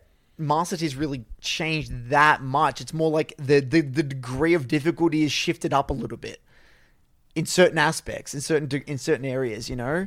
Um, so you got to get high realo, which is, I mean, and, at the end of the day, none of it really matters. No. Like none of it really matters. If At the end of the day, there's a ranking system. There's rankings in terms of actual numbers. Don't even think about the ranks, right? Like, like, the, don't think of the number, think of the rank. Yeah, And Yeah. don't think of 200 LP. Just think of the, your master tier or grandmaster or or- challenger as well. You should think of it like that. or your rank X on the server, right? So, so it, it doesn't even matter. Yeah. It doesn't even matter because like you, it's a competition, and there's like rank one, you know, rank ten, rank fifty, rank hundred player, rank two hundred player. Like you're as good as everyone else, and Yeah, yeah, it's it's always relative. It's it's not it's not like you got to remember that Master Tier Zero LP isn't like a fixed level of play. no, yeah, that's the yeah, thing. That's what I'm trying to always changing. Yeah, it's always changing. It's always changing. Yeah. So people are like now, de- like because it's, de- it's a defense mechanism, right? Like obviously they haven't gotten better because in, remember the narrative: no one gets better at League of Legends. No one That's gets better. No one. Yeah. You're, You're either talented, you're either good or not, Yeah. right? That's the narrative. That's Yeah. the real narrative at play here. That's the overarching narrative across the board that Olaf or Jolaf is getting influenced by is no one gets better at the game. So if someone actually If gets you're a better, Diamond Four player says that you're permanently Diamond Four, and if someone actually gets better than you, it has to it has to be the rank system. It can't. That's be. right, This guy can't get better. It breaks the narrative, right? So you he life's gotten better, so people are cri- critical of him, right? Hmm. Because holy shit, he's actually he's actually gotten better. Wait, what? Someone gets better at League of Legends? Hmm. How's this possible? Right? So he's gotten better, and then obviously yes, the the system has removed promos and things like that. So there's a slight increase, whatever, and then um they're going to push that narrative. The people that haven't improved are going to push that narrative really hard because they're thinking about what that LP meant last Last year, year. and It's they're like, oh, it's not the same. It's not. It isn't the same. You're right, man. Yeah. So get better. Yeah. Get better. Get higher. If you're the same as zero LP both seasons, you know, not good. So I think yeah, there's. I mean, everyone's trying to drag you down. This is what you also got to realize, Joe. Yeah, yeah. Everyone is trying to drag you Yeah. down Trying to belittle your achievements, because everyone trying to drag you down. especially in high elo. The, Yeah. the high elo community is an incredibly insecure place. Yeah. egos are running rampant. Everyone's insecure. Yeah. Um, because again, you got to remember, Joe Left, the perspective of the average high elo player, right? Think of the average high elo player that is play. We're talking GM, a GM player, low GM. That guy's put a metric ton of time into the game. They've made sacrifices in other areas of their life to play that many games. If they're not process oriented and they're a naturally talented gamer, which a lot of them are, well, their narrative is that I'm the best. You know, I'm good. I, I- got to this rank. I'm super good. I've, I've made, I've, you know, I've played a shit ton of the game. And um, if this guy is now beating me, then he's not just challenging my rank, he's challenging my self worth. Mm. Like, this guy is fully attached to his rank, is him. Mm. This, this avatar and his name, this rank is him. Because remember, it's not it's, it's not at the pro. It's not he's not attached to the process. He's, he's, he's attached to the LP. Yeah. He's directly his self worth as a person is directly attached to the LP. Mm. When you don't have a growth mindset, that's what your default response is going to be. So these people are going to want to put you down to make themselves feel better. Because and there's that quote you always say, Nathan: "Hate never comes from above, ever. Hate always comes from below." People who are above you will not hate you. They'll give you tips. They'll like say, "Oh, good job." You know, they they just won't. People who are threatened by you are ones that are going to be the most critical of you all the time. And you got to keep that running in the background. Hence why you just got to disconnect. Disconnect from that entire high elo community. Get off Twitter. Get off Twitter. I've uh, taken a note out of Nathan's book. Get off Twitter. Get off Reddit. Nathan's favorite quote: disengage. Disengage. Get away from it all. Yeah. I mean, these narratives are pointless at the end of the day. Like, you have a level of play, you have mistakes, you have things you're working on. Joe, if he knows that, you're just getting into just creating. It's just drama or something. Like, what even is it? Like, what does it mean? Well, I I think that's normal human psychology. Is like we, we we are going to respond to people around us to, to look for like.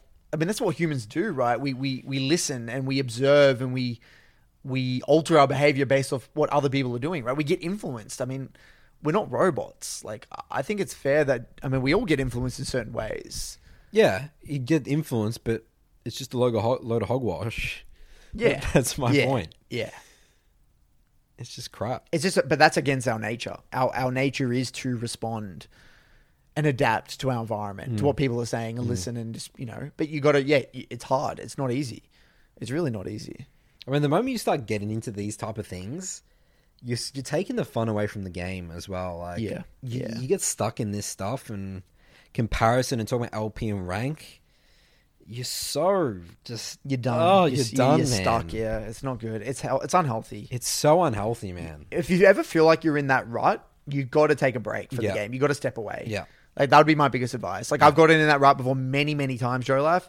You got to take a break. You got to get off the game and see the real world for a second. Look at the sun. Look, yeah, look at the look at the sky. yeah. You can get into an echo. you get into in an echo. That's what League is. League is a huge, like the community is like Yeah. a mass. It, Twitter is the biggest echo chamber Mm. that I've ever seen. It's unbelievable. I mean, I, I write one contrarian post Mm. and I'm eaten alive, even though there wasn't a single good response. Mm. Because everyone wants to jump on the bandwagon of their favorite role model. Mm. It's just an it's just a big dick contest. Whoever has the biggest dick or the most followers wins an argument. It's not based on merit. It's not based on the the the soundness of their argument at all. It's it's you know it's just the way it is at the moment. All right, Curtis, you had another one talking right. about. Um, Yeah. So this one's about scaling champions. So this guy wrote to me, emailed me. He's a 17 year old high schooler, senior from NA. Um, he he's been trying to listen to our podcast, and he wants to um, he wants us to talk about like a. Don't- This isn't kind of part of the BBC because he didn't email it to you and Nathan's mail. This went to my mailbag. Your is mail- Cur- this is This is a special Curtis's mailbag and directly the to me. is this, this new segment that's popped up? Why are you guys giving Curtis power in this show? Um, and he said, look, he was he came from the whole classic team diff background, like Yeah. just mental blocks. Yeah. And he said this this is the current mental block that he's really struggling to like deal with. So he says the so the mental block I've been having is that I always feel like late game champs are infinitely better than early game champs, and I have several reasons. Clearly, there is a flaw to my logic, but I just can't seem to understand it logically, which is great. That's a great way. It's like I there's Good. something not here, Yeah. right? Like I need. I, what is it though? So this is the first thing. He says first, it just seems like if you stall out a game and you have a Kayle, Kog'Maw, Lulu Kassadin, you just auto win games. With that being said, it seems like if you have a Lee Sin, Renekton, Pantheon, or perhaps Assassins or champs that fall off, you lose because you'll just get outscaled. Of course, this doesn't make sense because so many pro players and amazing players are playing Lee Sin and Renekton and Jace, and all these early to mid game champs are winning, and they're literally being played in pro play. Second, while I basically said this in the last point, specifically regarding Lee Sin, I just feel like he's such a horrible champion. I don't understand how people think he's good. He has a slow clear, relatively, because while Lee can do three or four camps, someone like Kayn does six camps. Lee Sin falls off late game, while someone like Kayn can serve as an assassin or tank bruiser with CC frontline and dish out lots of reliable damage. If Lee Sin misses Q, he's useless, but even if he lands it, it's like it's like a Yasuo syndrome, and once you go in, you're screwed. He has no reliable CC unless maybe a flash kick, which, which requires flash. And if anything, you could potentially screw it up for your team by kicking enemy further away. He's supposed to be an early game champ, but can't even 1v1 half the junglers, for example, Xin Zhao, Warwick, Mundo, Hecarim, and even champs like Garen in the jungle. Yeah, yeah. All of which don't fall off as hard and have something to contribute later into the game. He just has not that good of a gank, etc. So in the end, why is someone like Lee Sin considered considered a good champion? Like if a Lee Sin has 20 CS behind about seven minutes, 0-2 and a Dragon behind, isn't the game just over? Similarly, if Kayle has three kills at 10 minutes, how is the game just not over? Third, I progress as a player understanding that CS is very important. My average is is about 8.5 CS per minute with Kayle, whom I decided to one trick, taking your advice and limiting my champ pool. But for now, Kayle, I feel like I'm like great. I get to scale no matter what. Just stall out, let me farm. But if you're playing like someone like Katarina, who basically has to miss two or three of the two out of three of the farm in lane, she also just falls off in late game. What is she supposed to do? In other words, why is CS not important on those champs? To me, I get really tilted if I miss one or two minions per wave, but some people are just roaming, sacrificing two or three waves at a time. They start a slow push, then just start roaming, and they basically give the enemy a roam or a freeze. And I'm just trying to understand why is that worth it? Um, so yeah, he basically goes on all this stuff, which all great so, points. So is this the perspective of his a mid laner and he's got like these early game Yeah. champs on his team. Yeah, okay, yeah, yeah. Because uh, I, So let's start with the Lee Sin one. You start with the Lee Sin one. Okay. Tackle that one, and I'll tackle the other two. Where do you start? okay, so because I mean, I what was his have name? So this is I have this experience. uh, Tim. He's just fucking Tim's everywhere. Tim's dude. everywhere. Tim's invasion. So I mean, I mean, so my initial reaction was to respond to this in terms of you're the one playing the early game champs and you're getting outscaled. No, he's a by Kayle one trick okay, mid. Okay, got it. Okay, so okay, so um, in terms of that, so that that's like that you're talking about. Oh, we just insta lose the game because they're scaling and then we're not. Like you know that's going to happen a lot. But but actually thinking about how people how you actually win games in practice, what you see things, it's like sometimes there's like weird map movements. So we could create numbers advantages here, and it just people just th- throw in. If you actually play the game well, and you're you're you're reading the map, and it, it really doesn't matter because at the end of the day, least that gets to a fight before a Kayn, even if he's so much stronger, you you've like got you've set up this fight, you've set up the vision here or something. Well, you win it, and scaling doesn't matter in a way. Like like the, whenever I hear those type of statements, they're thinking of like in In, a- isolation, in, in like a perfect in a world. perfect. It's like five v five, but like that's not the reality of how solo queue works. Like what what I mean, the way that's happening is that person. What Elo's he? He sent me his OP.GG, but I haven't clicked on the link. I can't click it because I screenshotted it. Shit. Um, because lower elo players will default. I mean, your default is to five v five all the time. Oh, so he since then he's climbed to about platinum MMR from being hard stuck that makes silver sense. two. Yep, there we go. So He was stuck in silver. Now he's like platinum MMR. He says. yeah, whatever that so means. he's probably in situations more so where it's just going to be a five v five, and yeah, that that he's going to have a lot of experience of losing those. well, with Lee Sin his- does objectively suck in gold. that right? too as well. Yes, Like that's just true. Like it just that's is because he's difficult to execute. Yeah, Period. that's right. Yeah. Well, first of all, to help him, like, what are the strengths of Lee Sin, Nathan? What makes Lee Sin so good? And why is Lee Sin always around no matter what, every year, year in, year out? he's just a fantastic fighter. Like, you know, he they said they don't, but he wins two v twos and three v threes like so hard. Like counter ganks, like he's so Mobile, incredibly mobile. You can jump over every wall. His terrain scaling is incredible. Like Q and W. yeah. Like think about a counter gank. Like Lee Sin counter ganks are the most deadliest things in the history. And, of and League of all Legends. Lee I swear, Sin getting one or two kills, like, it's so hard to deal with, especially with Goredrinker. Like, in my experience, when a Lee Yeah. Sin gets, in like, your games, yeah. in my games, if a Lee Sin gets ahead, it's just, I get, I have mental block. I don't know what to do. So yeah, it obviously depends. Like we got to put himself in, in in his shoes in terms of, um, which is hard for us to do because we don't play in that elo in terms of our late games. But Mm. Well, because champs like Warwick and Xin Zhao, they just are better. They, objectively, they are better at that rank because A, they're easier to execute. execute, yeah. They don't require fancy mechanics or anything like that. Fights are largely just herder, run into river, front on, just bang. Like there's I, no. I, I wouldn't even say it's about late game scan. It's it's the ease of execution. Yeah. that's what it actually is. It's like Xin Zhao doesn't objectively, it doesn't even really scale, but it does in gold. It like it scales because of execution. because yeah. in so in, in terms of execution, like he's just, he has this huge ult that's gonna split the fight, and Yeah. you just press one button. yeah, and same with Kayn. Kayn, Kayn, is pretty similar. easy to execute, especially Red Kayn specifically.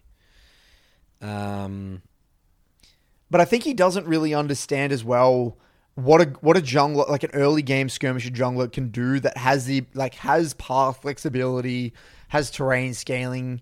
He, he- I viewed Lee Sin as like the um he's like the bread and butter jungler. Like he's like he doesn't excel in any one area. He's like good across the board. Yeah. And having that flexibility is really important, and especially in high elo. And something Tim you'll figure out. And I've had this question a lot actually in my MLA regards to, um, why does like having playing champs that have options? Why is it better? That's why I think Zoe, for example, is so good because you have so many options, and that's like kind of ties into what I was going to say. Why why early game champs are better is because you have more options. So view this, all right? I- This is this is how I would view it. Imagine, um, let's say Kayle has, you know, there is you have one option to win this game. You're going to sit here and you're going to farm, and, and even if they can't stop you from farming, that's okay. Like you're just going to farm. You have like this very clear track. It's like this one option, and it's going to work in lower elo a lot because games are going to be elongated. yep. But you just have this one option. You can't roam. You can't like invade. You can't set up like a dive. You can't gank anyone. You can't set up a freeze into setting up. A, you can't do anything, right? So you're just there. You like this like one option. Yeah. One option. You do this one option really well, and it's Yeah. pretty reliable. Yeah. But then you take a champ like Fizz. say fit, yeah TF. TF, yeah. Um, I mean any lane dominant, just Syndra. I mean anything that can just win lane hard, Zoe. And then it's like, oh, I can do so many things. I can slow build into dive top. I can I can bounce, freeze it on my side, set up a gank. I can um, shove this one in tempo, reset, roam bot. I can call for this Rift Herald on top side with my top prior. These are these are all options, and when you view it like this, if you and and because League is a game that is so chaotic and you don't actually know how the game is going to play out, having options beco- actually comes in handy a hell of a lot. Hmm. Hence why I can't stand playing a champion like Vlad or Kassadin or Katarina because my options are so limited. I have so little options. I want to have as many options as possible so I can adapt to all the different game paces and all the different scenarios. Lee Sin has that flexibility. Mm. Lee Sin can adapt mm. to any type of game pace and mm. any type of game and any win con. He can just do it well. He can peel, he can dive, he can facilitate, he can dive sides well, he can invade early if he wants. He can do so many different things. So flexibility is a is a key component of early game. And it, it, okay, another. I want to give you another analogy. Let's say we're, we're doing NASCAR. You know those cars that go around, and let's say there's two different cars. Let's just say there's one car that is like really economical, right? And it, it doesn't have to like refuel. It just will go around at a steady pace throughout the entire race. And as if, if you don't like make a mistake, you're just gonna win. Like you're just gonna like go around and round and round and round. You just don't have to do anything fancy. But then there's like a car next to you that it's actually it's got like less grip maybe or like a little bit like maybe it- it's got like um you know the handling and it's good it requires a little bit more handling but it's way faster and it's also equally economical so you would say well at a higher level if we're really pro drivers i would probably rather that faster car that is a little bit harder to handle because I'm just going to win every time if I can master that strategy. That's the way you got to view it. In low, lower elo, when people like don't have, they can't get the handle of the car. That really, really reliable, easy to execute car that doesn't have to do anything. They're just going to win. But in high, in the higher rank, of the professional drivers, they're going to want that faster car that is harder because they want that speed. Yeah. That's the way you got to view it. So, what you're experiencing, Tim, at lower elo in gold, that's very normal. You want games are going to be stalled out longer. They're going to be more ARAMs, classic front to back team fight. And people don't know how to translate leads at that rank. They're not going to stack dragons. They're not going to get Rift Heralds on spawn. They're not going to invade, dive sides, stack waves. No one's going to do that shit. So you can get away with it. But in terms of learning the game, sometimes like and i teach people like fundamentals with champions in gold you're actually better off learning this stuff in gold sometimes rather than playing malzahar blindly to platinum 4 because when you get to platinum 4 and the game actually does change a little mm. bit well it's going to be a pretty big shock isn't it i'd rather you slowly learn these things in gold than just play spam uh, sit under tower cast and in level 16 brain dead herder then and I'd get that done. Leave that. Don't even go down that rabbit hole because then you're just gonna have expectations about your level of play. Yeah, I would say um, the biggest thing. I mean, this was my huge trap for me last season when I was in Mm. Diamond. Just rigid thinking, like we just instantly lose the game because we have an early game champions thing. Like the perfect example of that is just Sybil. Just I love the way he views Sybil, the game. yeah. Man. You know, like he will win a game love the way he plays. that looks unwinnable. You know, like Sybil wins games all the time because he doesn't think that way. He thinks he always think he can make. I mean, he's playing champs like Elise. And Well, like so what right? Sybil understands inherently is he understands that players aren't perfect. Yeah, that's right. Yeah. And he, and he he understands chaos beautifully. Yeah. Like he understands he understands what people won't expect, Yeah. and he does the thing that people least expect every time. And when you get good at that, anything's winnable yeah. Because of shutdowns and shit. yeah, when when you've done it so many times as well, then the narrative just breaks. So like, I mean, and again, he's the one sitting there playing Kayle. Right? Sybil's So- not like that high elo, but I I'm most scared of him Hmm. to verse because any game is no game is gonna be a free win versus Sybil, no matter what, Hmm. no matter what he's doing. Even if he gets 0-3 behind in the early game, he's gonna find a way to bring you bring back into that game. Hmm. But I I counter Sybil though. Me specifically, because I remember, I know exactly. Because I know his mindset, Yeah, like I know what he's looking for. Yeah, he's gonna get back like I remember, I remember a game where I was, I think I was throwing Casio into him or something, and I knew that he does this every time when when you get Baron versus Sybil, he will always tell his team to camp a bush on the Mm. Ah, side yeah, lane as yeah. you're shoving at the sides. Yeah. And everyone else just showing but Sybil. Yeah. And he's playing Elise, I think. Yeah. And I just knew, even though it made no sense for him to stay there for that long, but I just knew that So he, your team got Baron. And yeah, then he's and we're all coming waiting. back onto the map, Yeah. Mm. and I'm, I I knew Sybil was going to make a play, but then the rest of their team showed but him. And then I, I'm like, I, I, I swear he's going to try and one shot catch me off on the side as I catch his sideways. I, Mm. I just know it. And he was sitting, and like, and what I did, I started to shove out, and then what I did, I just like waited there. I just like, I just waited there. He kept waiting there, and still Mm. was not showing. walk up. Waiting, waiting, waiting, and and then finally. Like I walk up, but then my team's backing me up now, and then he shows and he and he tries to kill me, Yeah. and he, he waited there for like a minute. Yeah.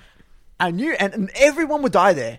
Everyone would die there, apart from And think someone about who knows Sybil. And, and think about it. They're on the back foot. Yeah, I got to change Yeah. the battery.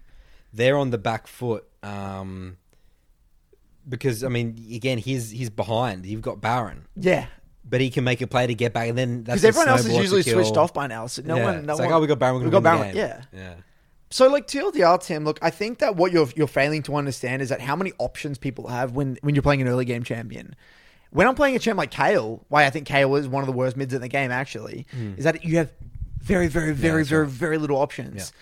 And you're purely relying on the mistakes of the enemy, which works really well in low Hmm. elo because everyone makes mistakes. and You're getting a free scale. But when the game gets harder and people become more competent, what are they going to do? They're going to start shoving you in, dive sides. Your team's going to flame you for sitting on the tower. on Crab and then- River. and you've got to try and make up for that in mid game, but that's hard to do. That's very difficult to do. The higher elo you get, the better people are at translating leads, stacking rift holds, stacking dragons. It, the game's largely not up to you. I literally tell people who play these champs, you're relying on the incompetence of the enemy, and, and that's a way of playing the game. It's just stylistically how much chance. This is what your job looks like. You got to do your job well here, and this is how it looks like. it, and then it comes down to stylistic differences. Do you want to play that type of game? Hmm. That's ultimately up to you. All right, should we jump into Yep. mailbag? Let's do it. Away we go.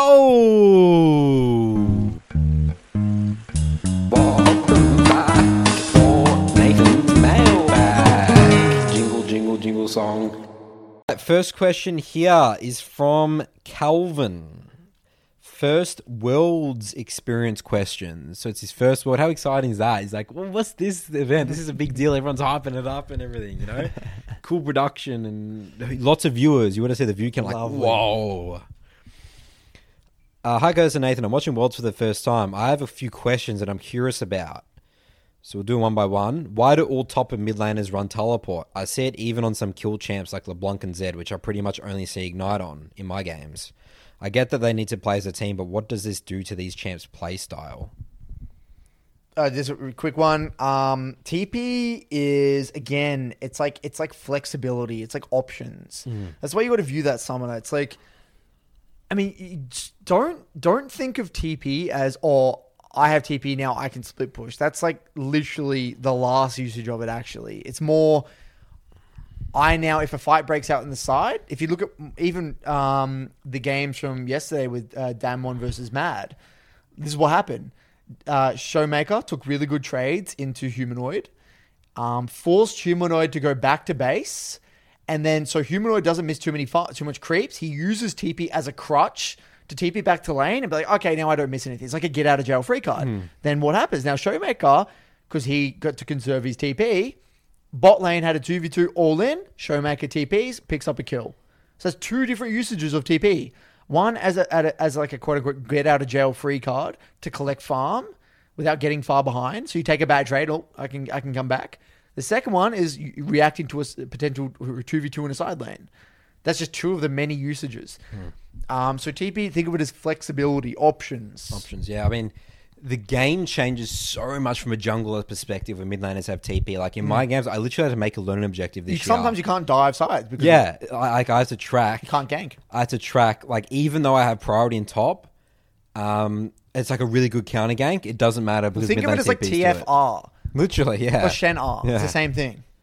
It's it's unbelievable how strong teleport is. Teleport is broken by concept. It's broken, It yeah, it's shouldn't broken be in the concept. game. Yeah, it really is broken by. Con- I wish it or, was or you shouldn't allow like the mid positions to take it. I feel you know. Nah, you can't take it anyway. It should just be removed. I don't. I Really, genuinely don't that think it's healthy change for the game. top so much, dude. Think about if teleport was removed. From It would the be amazing. I think the game would be way cooler. You really reckon, dude? Yeah. Top would be uh, Curtis. Top. Yeah, it'd be- it'd be dangerous brutal. though because top would snowball so hard. It would, like it because the would. lane's so long, it takes so long to get to top lane. True, it actually would be game It- breaking. I think it would be nearly. out, it would be out of control. No, you would have to change the how meta, Much, the meta would be screwed in top forever. no, you would have to change the, how much you get from a kill, or you would have to change the way waves work in top lane specifically. That's true. You would have to do something like that.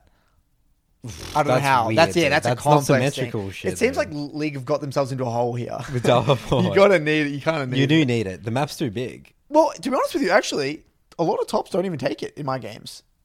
A lot of them go Flash Ignite. Look at the most high low players in OS right now. Yeah. A lot of the Fiora players go Flash Ignite because what they've what, what this is what Don't they've they, they're. TP ignite, don't they? No, they will literally go Flash Bullshit. Ignite. Yeah. Look at their Universe, OP.GGs. Because what I asked Get Back about Yeah, this, yeah. and he was saying how um, if you face um, one of these laners that I mean, sometimes they go Flash uh, TP Ignite, but a lot, not a lot of champs can't do that.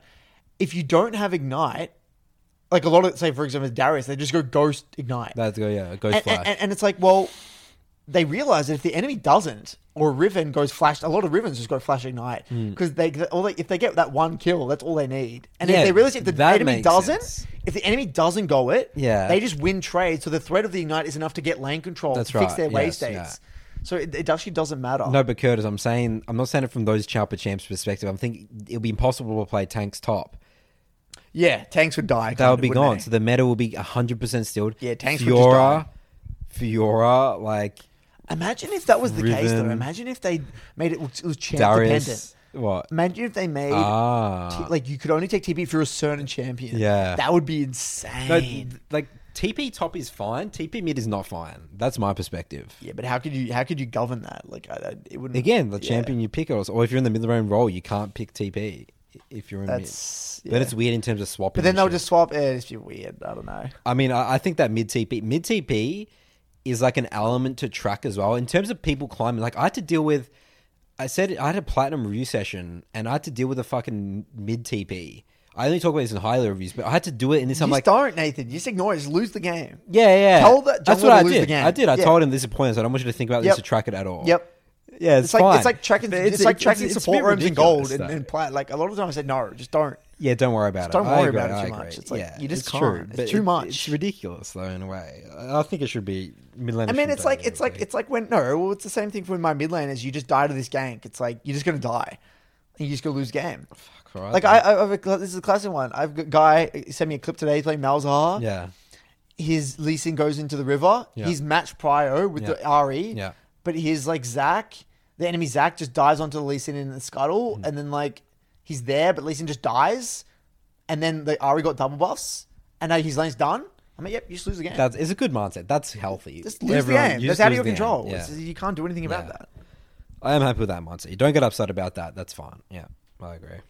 Yeah, sometimes you just got to say well played as well. Yeah, sometimes it's like, well, just yeah, played. unlucky. He, he played well. Played well. That's it. All right, the next question is next. How does everyone get such ridiculous vision scores? I swear there aren't that many wards to place and kill, even in a challenger game. There's a lot of warding going on. There's a Yeah. shit ton of warding. Like, Yeah. like the, the the supports are resetting an unbelievable amount compared to what you see in solo queue. By the way, Well, what you okay? So the one that you got to realize, what I learned from Cupcake is that in bot lane, all that's happening is this. All that's happening is that one team has lane control. They stack a wave, tempo reset. Then the other one, they come back. Their jungle hovers. They stack a wave, tempo reset. The, the bot lanes are just resetting basically permanently. So mm. the supports are just yeah, just roaming everywhere and getting some wards. Jung, everyone's just warding on cooldown. When I play off roll support and I get I, I, I get out of base, I get full vision control, and then something happens. I actually have time to Insta-base. reset again, and they get those three wards up. I have they clearing all those wards, but I have three wards, four wards in my inventory ready to go. It's like game winning stuff, dude. That's Yeah. that's one of the most exciting things as a support It's good, player. yeah. Nothing nothing's happened, no fights happened, but I've got to reset off to So get the up, refresh. you're like wards. up in vision, Yeah. because of it. Yeah, That I already placed. Like I have this fresh vision area, like I'm at Baron, and I had time And they to have do no another sweepers. one. No sweepers. No, well, they would sweep it, but I'm ready to go to replace Ward straight away. But now they have no sweeper. yeah, now so they have now no it's just- sweeper. there's nothing yeah, they can do. that's right. It's You great. know? That's my favorite part. So that's the answer to that question. Um, it says, lastly, and probably most important, is is there anything to gain from esports to aid in your solo queue journey? I'm really happy to see my main champ Miss Fortune being picked or banned status, but it's hard to follow because they pan the camera everywhere. I don't plan to watch uh, esports, but if there are valuable benefits, then I'll be willing to put some time aside for it. I mean, if you had ProView, I think AD carry is actually probably one of the few roles. Bot, I would say bot lane is actually probably one of the few roles where you would. mm, what? I feel like something? I feel like mid and jungle are so, and top as well. Like mid jungle top is so different. Like I would say mid is just a it's just a different game. Yeah. it is so different. Jungle's also a different game as well. So you can barely get anything. Um, because jungle's all about reacting, tracking, and reacting Yeah. to them and and mid lane trading sides and stuff. That doesn't really Oh, happen in solo it's- queue. The lanes are just very different. So AD carry, you could see how they trade and like the way they play their their waves. really, the only thing to get out of it is just builds. But to be honest, you would get the same learning from solo queue watching these plays in solo queue. So I wouldn't bother. Yeah, yeah, yeah. It's best to again, but it's best to watch high elo pov Solo queue. solo queue. That's the best. That's always the best. All right, next question here is from. I don't know what this is name. It's like some Russian name or something, and it's like all the things. He's from the MLA though. you know, you know he's from the MLA, but you can't read his name. Nah. Okay. Weird lost streak. Hey Curtis and Nathan. Oh, I am Corito. Oh, it's Corito from the MLA. Oh, there we go. Oh, I've sent the email title. Um, I play mid lane and a proud member of the MLA. These days in solo queue have been really weird for me. I was basically plat 2 and all the work I've done with Coach Curtis paid off, but suddenly I got lost, completely forgot my learning objectives and basically got demoted to platinum 4. I honestly don't know how to handle a loss streak. I reviewed games, spot out trends, but nothing really seemed to work for me. I've lost all my motivation since I was at the peak of my season and I wanted to push further. I went back to where I've been the whole year. Thanks a lot. You're doing an amazing show. So he's been beaten down. He's back. He, is that that that is that hurts. Mm. Like mm. you know, you do all this great work with Curtis. You know, yes, and then it just you get derailed, mm. and then back down. You're like, fuck, I did all that to get to. Now I got to get all the way back there. It's demoralizing. I would say step number one. Take the learnings. I would say go figure out why did that happen in the first place. It says that, it- like, I wouldn't really worry about where you are now, just for reflection of your Yeah, season. for Like, next- for next so then, year, how do yeah. I make sure that doesn't happen again? What what did I do? Did I just start playing fifteen game blocks? well, the, the thing with Critter, he plays Aurelia. okay, And like climbing with Aurelia, it's a it's a brutal thing because it's it's just skirmish execution a lot of the time. It's like it's like yeah, he, he this guy he can I've seen like when I do our reviews, Mm. his laning is great. Like he can get a lead, Mm. He can kill people, hmm. and then it's just that that next push from platinum to the D four with skirmishing. It's just that next level, hmm. and it's really hard. It really Mm. is hard. Like you're playing a champ that you know, it really is just mechanics max in many areas, and you got to be that one v nine type carry with Aurelia. Hmm. That's just what you are, and it's brutal. And but you got to embrace it. You got to learn to love that. Like you, you got to have a very unique mindset, a very different mindset when you're climbing with something like an Aurelia. Is there an equivalent for that in, in jungle, like a oh, Karthus or something like? dude. Nidalee, Nidalee, yeah. Kindred, Graves. Like you got to be really good at skirmishing. Like Lee Sin, And like, the games are just lost, Jarvan. right? Off a Yeah, skirmish. It's just absolutely, yeah, done. yeah. You can do all these great things. You can get a lead, Yeah. but you can undo it so fast. Yeah. And it's the same thing with Aurelia. Like he, he's doing a great job, and then he always asks me like, "How do I translate leads?" And well, it's like, keep farming, keep farming your Raptors, get ahead. You know, there's going to be a, some form of skirmish as long as you're there at that skirmish. Great. Um, get into the side lane. Great. You know, just be there for the fights. And like, I think what's happened likely is that he had a few rough games. And then he lost his confidence. It's because a champ like that, when you lose confidence, hmm. you are done. done. You're you to play with you're confidence. finished. yeah. Like imagine no confidence in Italy or no confidence in Lee Sin. You're just oh, done. Oh yeah, if you can't hit a Q or something, yeah, yeah. When I lost the confidence with Jarvan EQs, whew, You don't want to see my next couple of games. You're there. done. Yeah. and because you don't hit a stun on Aurelia, Yeah. you're done. Yeah. You don't commit to that one play that you need to clean up on, you're done. And that's just the nature of the champions. You got to you, first of all, you got to embrace that and learn to love it. Like Hmm. you're not gonna. It's there is no other way around it. You've picked a champ. That is inherent. That's just the nature of the kit. Love it. Get into the details. Like Nathan said, I think calib- like calibrating on and reflecting on why it happened is absolutely crucial Yeah. and then w- w- use the off season to really uh, get you back to where you were and above that. You know, I don't think it will be that hard given that you've already been there. It's it's just you got to. So usually, what I've found is that people will drop, and then their their skill gap will be so large that they'll inevitably start winning again. Get that confidence back up. You'll get to plateau again, and then you'll be at that plateau point. In which we're going to have to just get into the details. Look at your Get skirmish details. Is it a threat assessment issue? Is it a jungle awareness issue? Is it you're not grouping up for fights enough? What is it exactly? And then we'll just get into that. Get into the details. There has to be something. And sometimes you need a coaching session, man.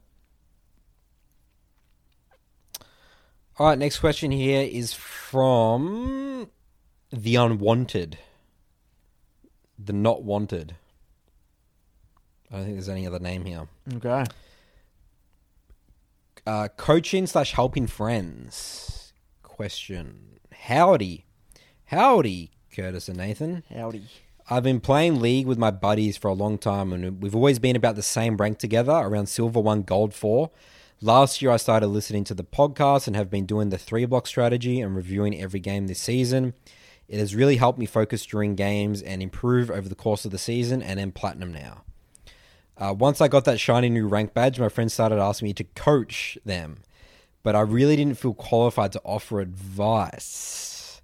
I know I still have some bad habits that I want to improve, and I feel like if I tried helping them, then they'd pick up some some of the same habits. I always say to just watch Coach Curtis, Sol2, BBC, and follow your process, but they want me to tell them what to do during the games, like a Neace video. Oh, so they want to do like a live coaching session. I know Curtis has voiced his opinion on that style in the past, but do you think it would be beneficial for them if we do it consistently rather than a one time event? Uh, I want to help them since they're my buddies, but I also don't want to like mess them up, mess them up because and cause them to fail. He's in a bit of a pickle. Yeah. Well, We're going back to the relatability of Journey. Like, so, I mean, the way you could frame it hmm. is like, hey, these are like my bad habits, right?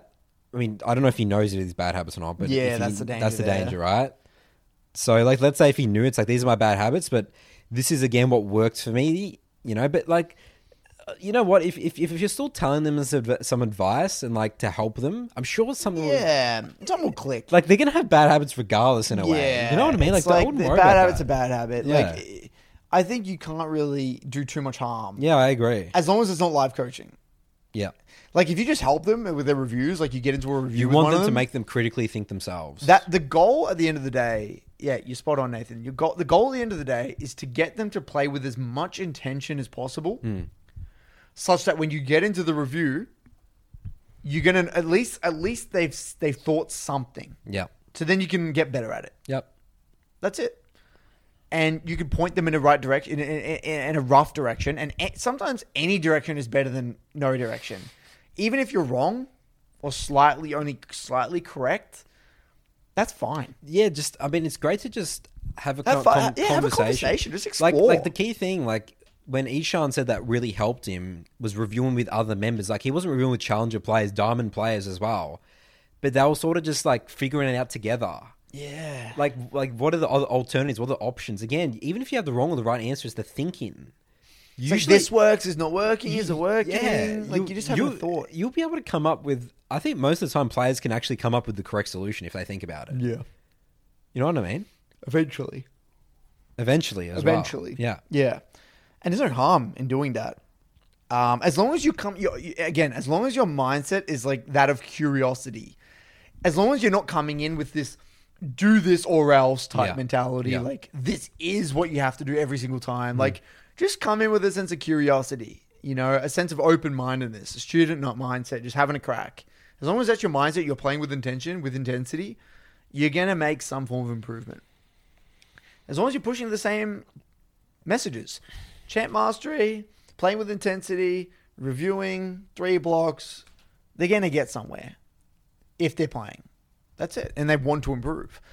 Um, but the, when it comes to live the live coaching, the reason I'm so big on that not being the way to go is because you're ruining the learning cycle. You're preventing them from having their own hypothesis. I get what your intention is. It's like it's to to to help their initial hypothesis, but or complete maybe the learning cycle in the game. No, let it happen and let, let it happen free flow naturally. Let them have make their own mistakes. They have to make their own mistakes. It's the only way you're gonna learn. They they have to be able to do it by themselves. Hmm. Neace isn't going to be there to watch their their game every single time, hmm. is he? So that's just not the way to go. They have to be able to learn to make mistakes and get comfortable with learning mistakes, and then get comfortable with identifying those mistakes with you in the review. That's the way to go. Yeah, you get to. I mean, they got to come up with that review process. Really important. Um, It's the same reason as why I don't like duoing. Duoing, you don't know who made the decision or not. Was it your buddy there influencing you to go to that jungle fight? Or was it you? Who was it? I mean, if you can't take responsibility for a basic mistake, then you, you're screwed. Why duoing's not good. anti duo in the Anti duo, anti live review. in the broken by concept universe. Yep. Well, that's it. Anything else to add on here, Curtis? Clips, book club. We're doing, if anyone wants to get into the book club, they better do it now because there's going to be a new book next month. Yep, that's right. Um, so there's that. That's pretty much it, man. We taught. We already know the next book, Meditations. right? Meditations, yep. Marcus Aurelius, Marcus gonna be a good one. Um, Exciting. exciting. yeah, very exciting. Very exciting. All right, good work, everyone. Let's keep on improving in our ranked for end of the season, and we'll see you next time. Bye bye.